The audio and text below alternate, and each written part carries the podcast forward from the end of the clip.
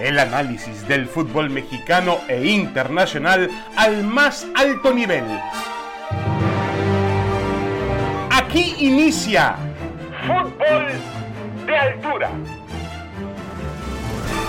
Damas y caballeros, bienvenidos a Fútbol de Altura. Aquí estamos junto a Roberto Gómez Junco, Paco Gabriel de Anda, para charlar temas que tienen que ver con la actualidad de nuestro fútbol. El fútbol mexicano, el fútbol internacional también, por supuesto. Y la noticia sigue siendo el Atlas. Ha sido una semana realmente de una... Yo no imaginaba nunca, por lo menos yo, que el Atlas fuese a generar todo esto desde el mismo domingo por la noche y también al día siguiente. Y al día siguiente se sigue hablando del Atlas y salen aficionados del Atlas por todas partes, a pesar de que el equipo tenía un poquito más de siete décadas, sin obtener un título de liga. Roberto Gómez Junco, ¿cómo estás? Bienvenido, Roberto. Muy bien, David Faitelson, Paco Gabriel, me da mucho gusto, como siempre, compartir con ustedes este espacio. Paco Gabriel, Paco, ¿cómo estás? Saludos, bienvenido, Paco. ¿Qué tal, David? Roberto, un gusto acompañarlos, como siempre. Roberto, ¿realmente te sorprende todo lo que generó o ha generado pasionalmente el Atlas?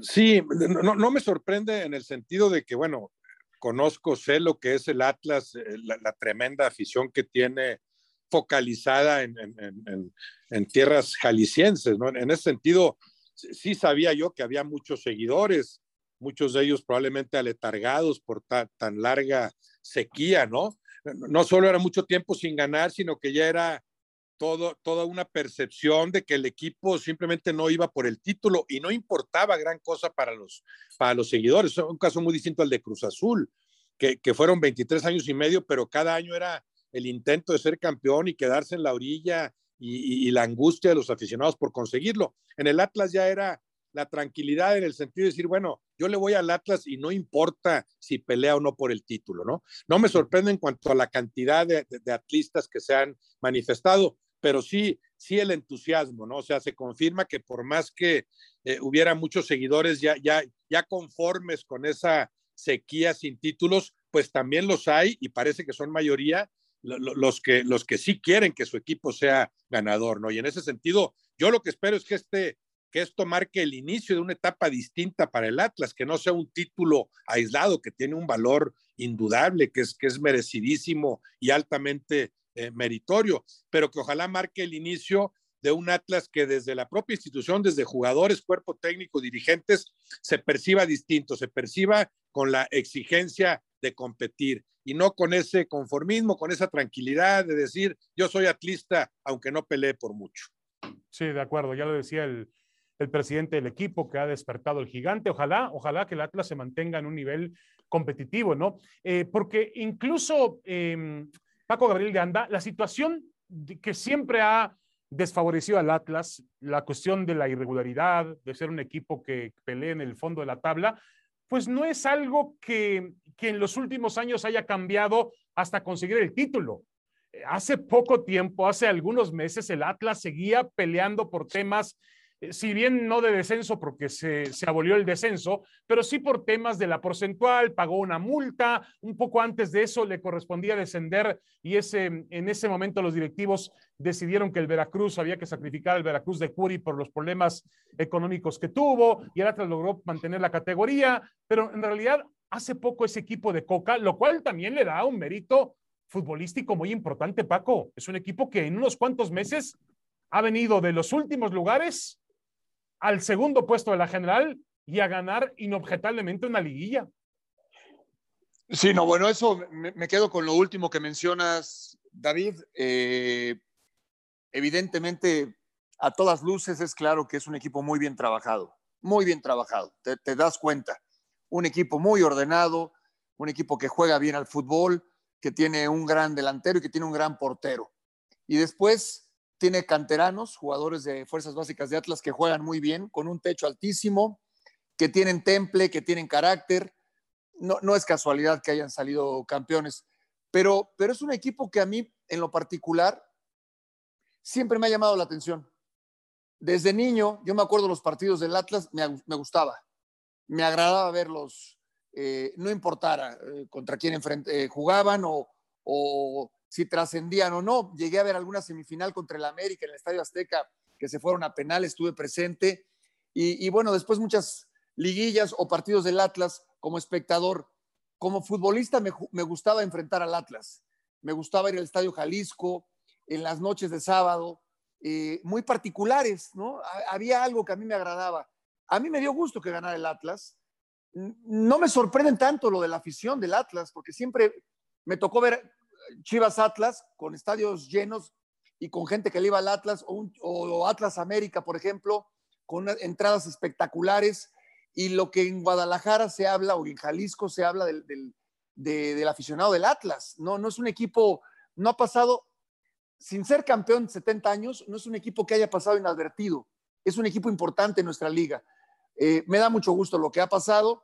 De temas extracancha, pues hay mucho por hablar. Hay mucho por hablar y seguramente seguirá hablando, pero en lo futbolístico, a mí en lo personal me gustó que ganara el Atlas. Sí, de acuerdo. Obviamente hay una cuestión futbolística muy tradicional en este equipo. Desde el momento en que escuchamos el órgano en el Estadio Jalisco. El órgano, claro. Claro, el órgano es... O la voz, la voz del Estadio Jalisco, que es histórica, ¿no? Es maravillosa. Claro.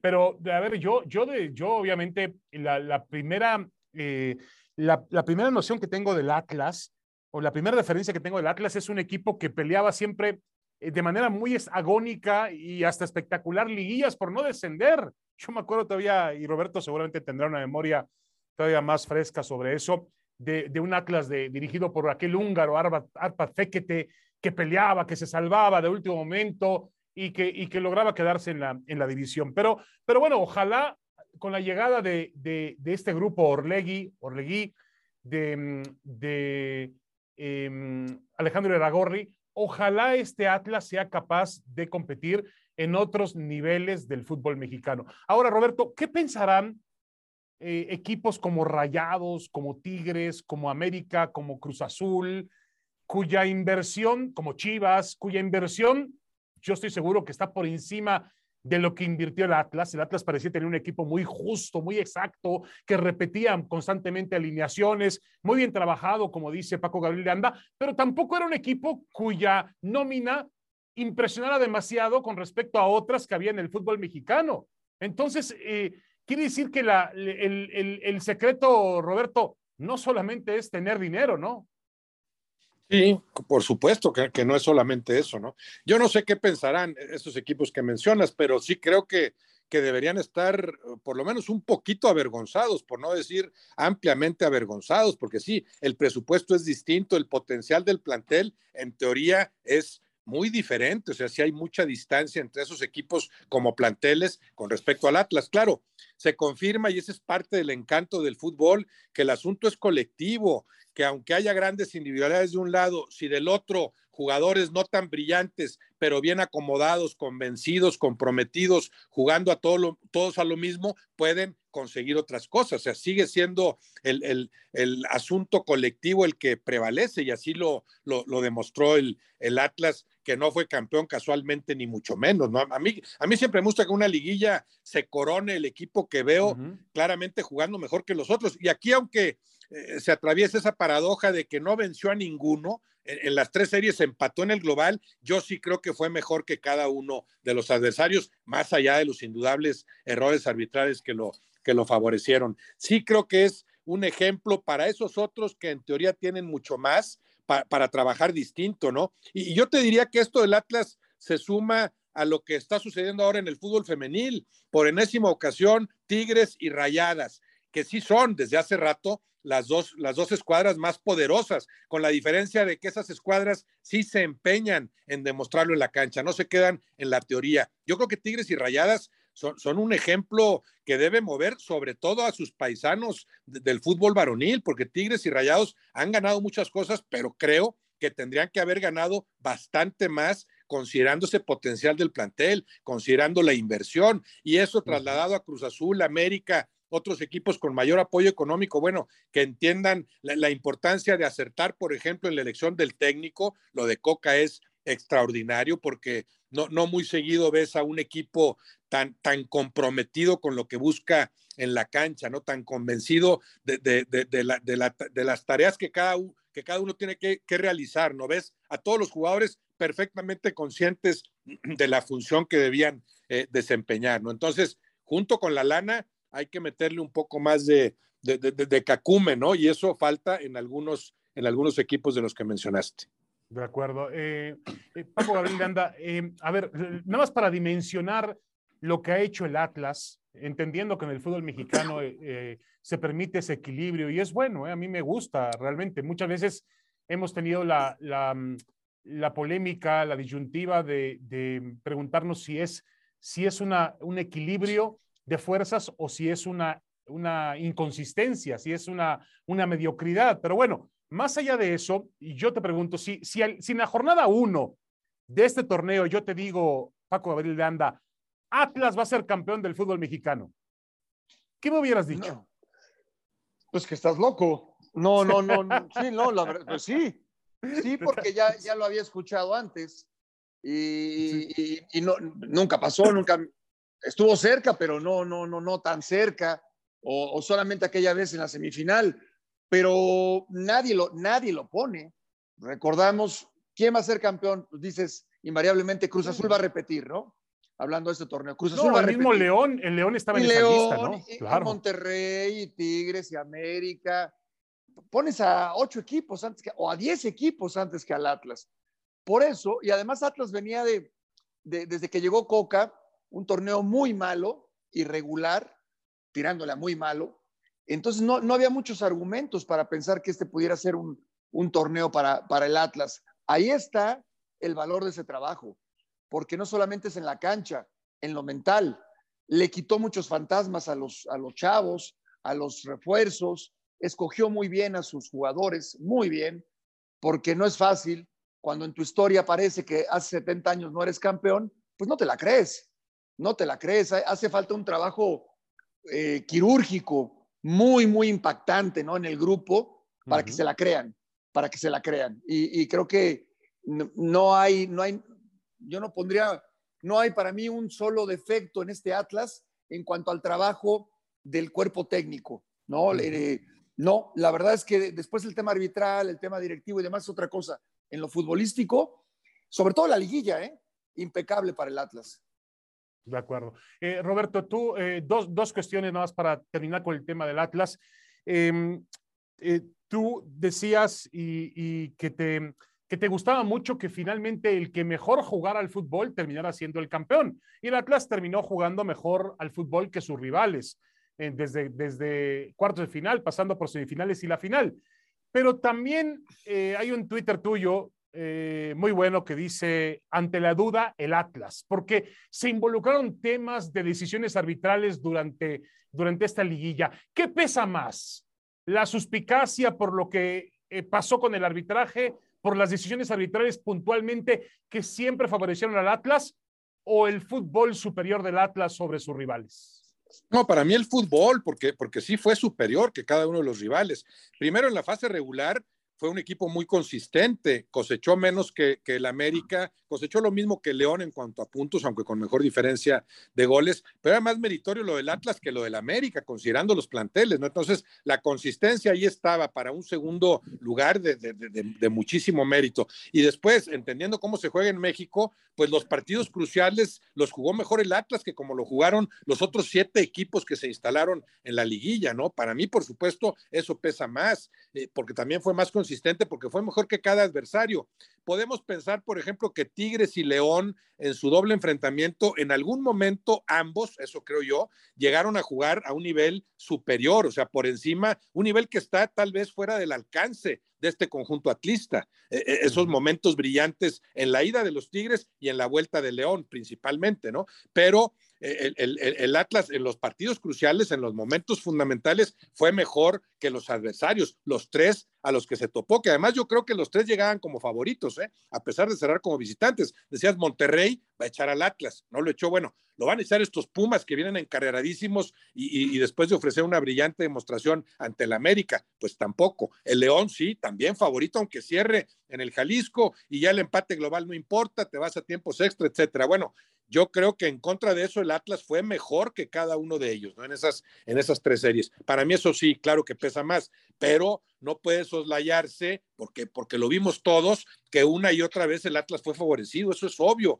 porque en el fútbol a veces te ayudan y a veces te perjudican, pero si en 6 jugadas cruciales, importantes, dudosas, las 6 se inclinan hacia ti, bueno, entonces lo mínimo que puede pasar es que se generen suspicacias, porque hay que añadirle a esto, bueno, quién está atrás del Atlas, el peso de Irarragorri en el fútbol mexicano, por qué abolieron descenso y descenso hace unos años, todo esto, ¿no? Alrededor del Atlas. Y podemos recordar esas jugadas específicas, un penal ante Monterrey a favor del Atlas, un penal que no se le marcó en contra con los Pumas, este de la final que yo sí creo que actuaron bien porque no hay ninguna toma que resulte irrefutable, aunque parezca que es fuera de lugar. El saque de banda del que se sigue hablando y tal vez fue correcta también la decisión, pero todavía no me queda muy clara, ¿no? El primer gol del Atlas en León, que en ese mismo partido no saliera la segunda amarilla sobre Aldo Rocha, cuando creo que se marca bien el penal y era jugada de amarilla que le hubiera impedido jugar el otro partido. O sea, son jugadas muy claras, ¿no? Y todas se inclinaron a favor del Atlas. Esto no es que manche para nada el título del Atlas, porque en la cancha sí creo que fue mejor que los demás, pero a mí me gustaría que sí sirviera como aprendizaje para después aspirar a ver campeones que no solo lo sean inobjetablemente por lo que juegan en la cancha, sino también por la claridad de las decisiones arbitrales y los manejos que hay desde la mesa. Sí, de acuerdo. Yo agregaría también el hecho del parentesco entre el presidente del equipo y el presidente de la rama de la primera edición, que también es un tema que obviamente yo no estoy diciendo que haya algo, no puedo probar que hayan hecho algo ilícito, pero está mal que sea así. Ya hay un conflicto de intereses que tendría que cuidar el fútbol mexicano para que no hubiese malas interpretaciones o para que el terreno no fuese fértil para la corrupción y la trampa, ¿no? Hay que dejar un terreno que realmente, dejar los mecanismos apropiados. Si somos un país que en las últimas encuestas internacionales salimos generalmente y lamentablemente bien ubicados entre los países con más corrupción, pues sería bueno que poner un terreno y reglas muy claras y tener la transparencia suficiente para que no hubiese oportunidad de que esa corrupción apareciera en cualquier momento. Ahora, nada más para finalizar, Paco Gabriel de Anda, realmente yo creo que el fútbol mexicano volvió a demostrar con esta final, porque uno decía, bueno, es una final regional. Yo me acuerdo de lo que dijo José Ramón cuando eliminaron a sus Pumas y dice, no, es una final regional, chiquita, entre dos equipos pequeños. Realmente, en los números de televisión, la audiencia en televisión es increíble, lo que generó el Atlas es increíble, y yo creo que la emoción que vimos hasta el último momento, a mí por lo pronto, que no era ni aficionado del León ni del Atlas, me puso al borde de la butaca para ver toda la final. Me pareció una final muy completa y muy atractiva, y quizá muy diferente, Paco Gabriel, a lo que vimos en el torneo regular. Sí, y lo aplaudo.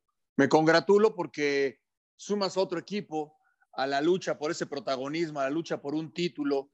No son los mismos de siempre. Eso lo veo maravilloso, ¿no? Vemos ligas inclusive de primer mundo, ligas europeas, donde ya sabes que hay 3 candidatos y se acabó. Eso no le quita méritos a los demás, y al aficionado de cada equipo pues disfrutan con lo que tienen en sus respectivos equipos, pero para mí el hecho de que se sume el Atlas como otro candidato al título para el siguiente torneo enriquece la liga sin lugar a dudas. Además, con una afición, con un estadio, con un público, con un plantel como el que tiene Atlas, no, yo solamente tengo más, no tengo nada más que aplaudir, reconocer, y me agrada que la baraja de equipos sea mucho más amplia. Correcto. Bueno, vamos a hacer una pausa, vamos a regresar. Tenemos más, mucho más en Fútbol de Altura. Ya volvemos.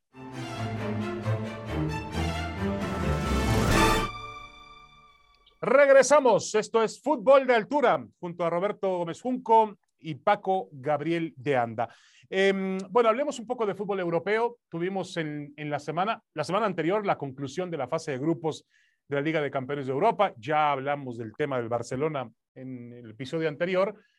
Y el lunes tuvimos otro episodio, no en la cancha, sino en las oficinas de la Unión Europea de Fútbol, con el sorteo para la fase de los octavos de final, que resultó en algo realmente, bueno, primero bochornoso y después yo diría sospechoso, porque de eso de que se le fue el software a la Unión Europea de Fútbol, un organismo tan importante para el fútbol internacional, de una Liga de Campeones de Europa, la Champions, que es el torneo más importante que hay sin duda, a veces se ha hablado que está por encima de un mundial de fútbol, pues es increíble que el software no hubiese entendido lo que estaba ocurriendo y que al final tuviesen que repetir el sorteo. Roberto, ¿realmente hay espacio para la sospecha de que por todos los movimientos, los intereses, el tema de la Superliga, las diferencias entre Aleksander Čeferin, el presidente de la UEFA, y en este caso Florentino Pérez, el presidente del Real Madrid, hay espacio para la suspicacia? Amplísimo, ¿no? Bueno, amplísimo espacio para la sospecha. Y no sé si eso prefieran ellos, ¿verdad? Porque si no sospechas, entonces, el diagnóstico sería mucho más crudo, ineludible. Si no lo hicieron premeditadamente, son muy brutos. No puede ser que en un sorteo a nivel de UEFA, de Champions League, del torneo evidentemente más importante, de mayor nivel entre clubes, no puedas hacer eso con limpieza, con transparencia. Es que con palillitos y servilletas tú haces un sorteo enfrente de todos, transparente, inobjetable, por más que digan que el software y los candados no tiene mayor chiste, ¿no? Y claro que se torna más sospechoso si consideras que el principal perjudicado fue Real Madrid, aunque se llevaron de encuentro al PSG, ¿eh? Porque sí, claro, el PSG creo que tenía en el United a un adversario menos incómodo que el Real Madrid. O sea, al Real Madrid le ponen un adversario más poderoso, no sé si en el afán de perjudicarlo, pero también al PSG le ponen mucho más difícil el camino, ¿no? A mí me parece increíble, vergonzoso que un sorteo tan sencillo no pudieran hacerlo bien, ¿no? Y bueno, PSG, Real Madrid, lo veo para cualquiera. Creo que en este momento está mejor la escuadra merengue, pero de aquí a febrero suponemos que la escuadra parisina elevará su fútbol. A mí me ha parecido muy pobre lo que ha ofrecido este equipo considerando el plantel que tiene. Yo sigo viendo como que le queda grande a Pochettino. Sí, que terminó segundo lugar detrás del Manchester City en la fase de grupos. Y bueno, la Liga Francesa pues no es un parámetro porque nunca lo ha sido. Con Messi o sin Messi, el PSG ha reinado en Francia con algunas temporadas por ahí, por ejemplo la última donde el Lille terminó siendo el campeón, pero generalmente domina el PSG. Ahora, ¿quién estará más preocupado, Paco Gabriel de Anda? ¿Los franceses o los españoles? Es decir, como dice Roberto, es una serie de octavos de final, de pronóstico reservado, cerrando en el Santiago Bernabéu. ¿Quién está más preocupado? No, yo creo que los dos. Me parece que tiene mejores jugadores el Paris Saint-Germain. Uh-huh. Tiene un tridente espectacular, maravilloso, quizás el mejor del mundo, o no quizás el mejor del mundo. Que no ha aparecido, pero, ¿no? Está bien, pero ellos saben que lo importante es el segundo semestre. Sí, ellos saben, por experiencia propia, porque les ha tocado en el Paris Saint-Germain y en sus respectivos equipos, que lo importante viene a partir de febrero. Entonces, si no han aparecido, yo no le veo mayor tema. Hay que ver cómo llega el Real Madrid, hay que ver cómo llega el Paris Saint-Germain, pero yo sí creo que tiene mayor potencial el equipo francés, porque tiene un buen arquero, o tiene buenos arqueros, muy buenos arqueros, tiene buenos defensores, tiene un buen mediocampo y tiene una delantera espectacular. Quizás el pero es el director técnico, que no sé si esté para hacer campeón al Paris Saint-Germain. No es un Tuchel, no es un Klopp, no es un Zinedine Zidane. Esa sería mi única duda. En el caso del Real Madrid, está Ancelotti, el equipo está cómodo en la liga, va de líder en la liga, está cómodo, sí, práctico y tiene para pensar en lo que puede ser esa fase. Lo veo extraordinario, veo muy, muy bien. Yo diría ligeramente favorito al Paris Saint-Germain. Favorito el Paris Saint-Germain, a pesar de que cierran en el Bernabéu, de que el Madrid pues ha tomado una ventaja muy interesante por la liga. Puede ser que para febrero, si mantiene ese ritmo, pues va a llegar muy relajado en la liga, porque la liga tiene un trecho amplio sobre su más cercano perseguidor. Y el medio campo del Madrid con Modric, con el brasileño, Casemiro y Kroos, un medio campo muy veterano, pero que ha funcionado. Lo que pasa es que acá tienes, mira, tienes a Donnarumma y tienes a Navas en la portería. Tienes a Marquinhos como líder de la defensa. Y en el medio campo tienes a Verratti, tienes a Di María, sin hablar de lo que tienes al frente, que si llegan en buen momento para esa serie, pues son intratables, incontenibles. Lo veo ligeramente favorito, pensando en que el Real Madrid es, pues, el Real Madrid en la Champions, siempre lo tienes que poner como favorito. En este caso yo sí veo ligeramente favorito al equipo francés. Sí, tomar en cuenta también que Vinicius cada día anda en un plan más protagonista, Asensio se ha recuperado, Benzema obviamente, y hacia atrás Ancelotti ha logrado darle tranquilidad al Real Madrid en un sitio donde tenía muchas dudas, sobre todo después de la salida de su capitán, que precisamente, capitán e insignia, Sergio Ramos, que terminó en el Paris Saint-Germain y que podría jugar esta eliminatoria, que tendrá mucho morbo además por la presencia de Messi, en fin. Y yo, Roberto, ¿tú lo ves también como lo ve Paco? ¿Lo ves un poco cargado hacia el PSG o ves al Madrid favorito? Coincido con Paco. Si jugaran esta semana el primer partido, yo señalaría al Real Madrid como favorito, pero pensando lo que debe suceder de aquí a febrero, al primer enfrentamiento, también creo que el PSG irá creciendo, que tendrá que aprovechar cada vez más Pochettino, a pesar de sus limitaciones, el plantel con el que cuenta, y que llegará con mejores condiciones. El mismo Ramos podría ser una pieza importante, no ha existido hasta ahora en el Paris Saint-Germain, y para entonces podría ser otro líder en el aparato defensivo, ¿no? La circunstancia esta de que increíblemente podría llegar Mbappé a ese partido ya firmado por el Real Madrid, no sé si suceda o no, pero eso también me parecería a mí increíble, ¿no? Aquí viene como visitante y como pieza importante del equipo adversario, alguien que el siguiente torneo ya estará con nosotros, ¿no? Entonces sí, de aquí a febrero, imaginando lo que puede suceder con ambos equipos, sí creo que debería llegar como ligero favorito el conjunto parisino. Correcto, las otras series de esos octavos de final, obviamente tienen el Manchester City va a ser favorito sobre el Sporting de Lisboa, el Bayern Múnich favorito sobre el Salzburgo, sin duda alguna, el Liverpool favorito sobre el Inter de Milán, el Chelsea va a ser favorito sobre el Lille, Villarreal Juventus es muy cerrado. Hijo, muy cerrado.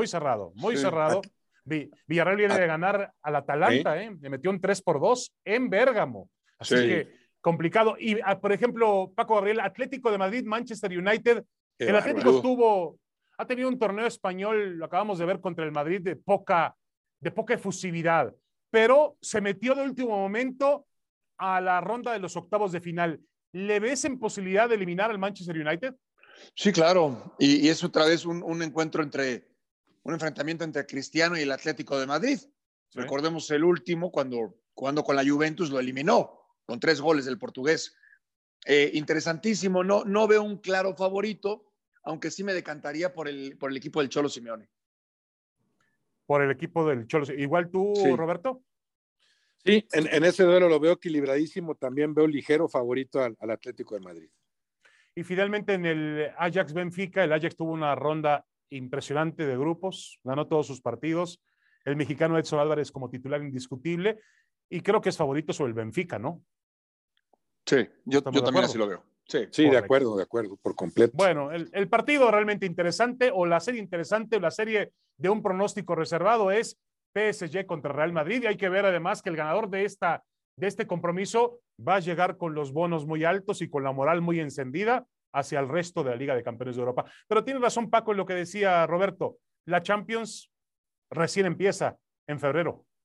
Ah, claro, y como también decía Paco, lo saben, sobre todo los que con frecuencia llegan a las últimas instancias, los grandes jugadores que juegan en los grandes equipos, saben de la importancia de ir acercándose al nivel óptimo por ahí de febrero o marzo, ¿no? Saben que de nada sirve ser muy poderoso hasta diciembre y después desinflarse a partir de enero, como les ha sucedido a muchos, ¿no? Yo no sé qué tanto lo esté trabajando así el Paris Saint-Germain, por ejemplo, o simplemente lo que vemos de ese equipo es porque Pochettino no le halla, ¿no? Pero en el caso del Real Madrid tradicionalmente ha sido muy claro cómo va poco a poco, pensando, teniendo siempre como objetivo acercarse a la plenitud por febrero y marzo. De acuerdo. Bueno, ya nos vamos, señores. Muchas gracias, Roberto Gómez Junco. Gracias, Paco Gabriel de Anda. Gracias, abrazo. Muchas felicidades. Muchas gracias. Muchas felicidades por estas fiestas y también, por supuesto, que la pasen muy bien. Le deseamos a toda la gente que nos escucha y que nos sigue en este podcast, pues que la pase muy bien y que sobre todo tengan mucha salud y mucha felicidad con su familia, Roberto y Paco. Igualmente, un abrazo para todos y lo mejor para el próximo año. Igualmente, David, y para todos, Paco. Regresamos la próxima semana con Fútbol de Altura. Esto fue Fútbol de Altura. El análisis del fútbol mexicano e internacional al más alto nivel.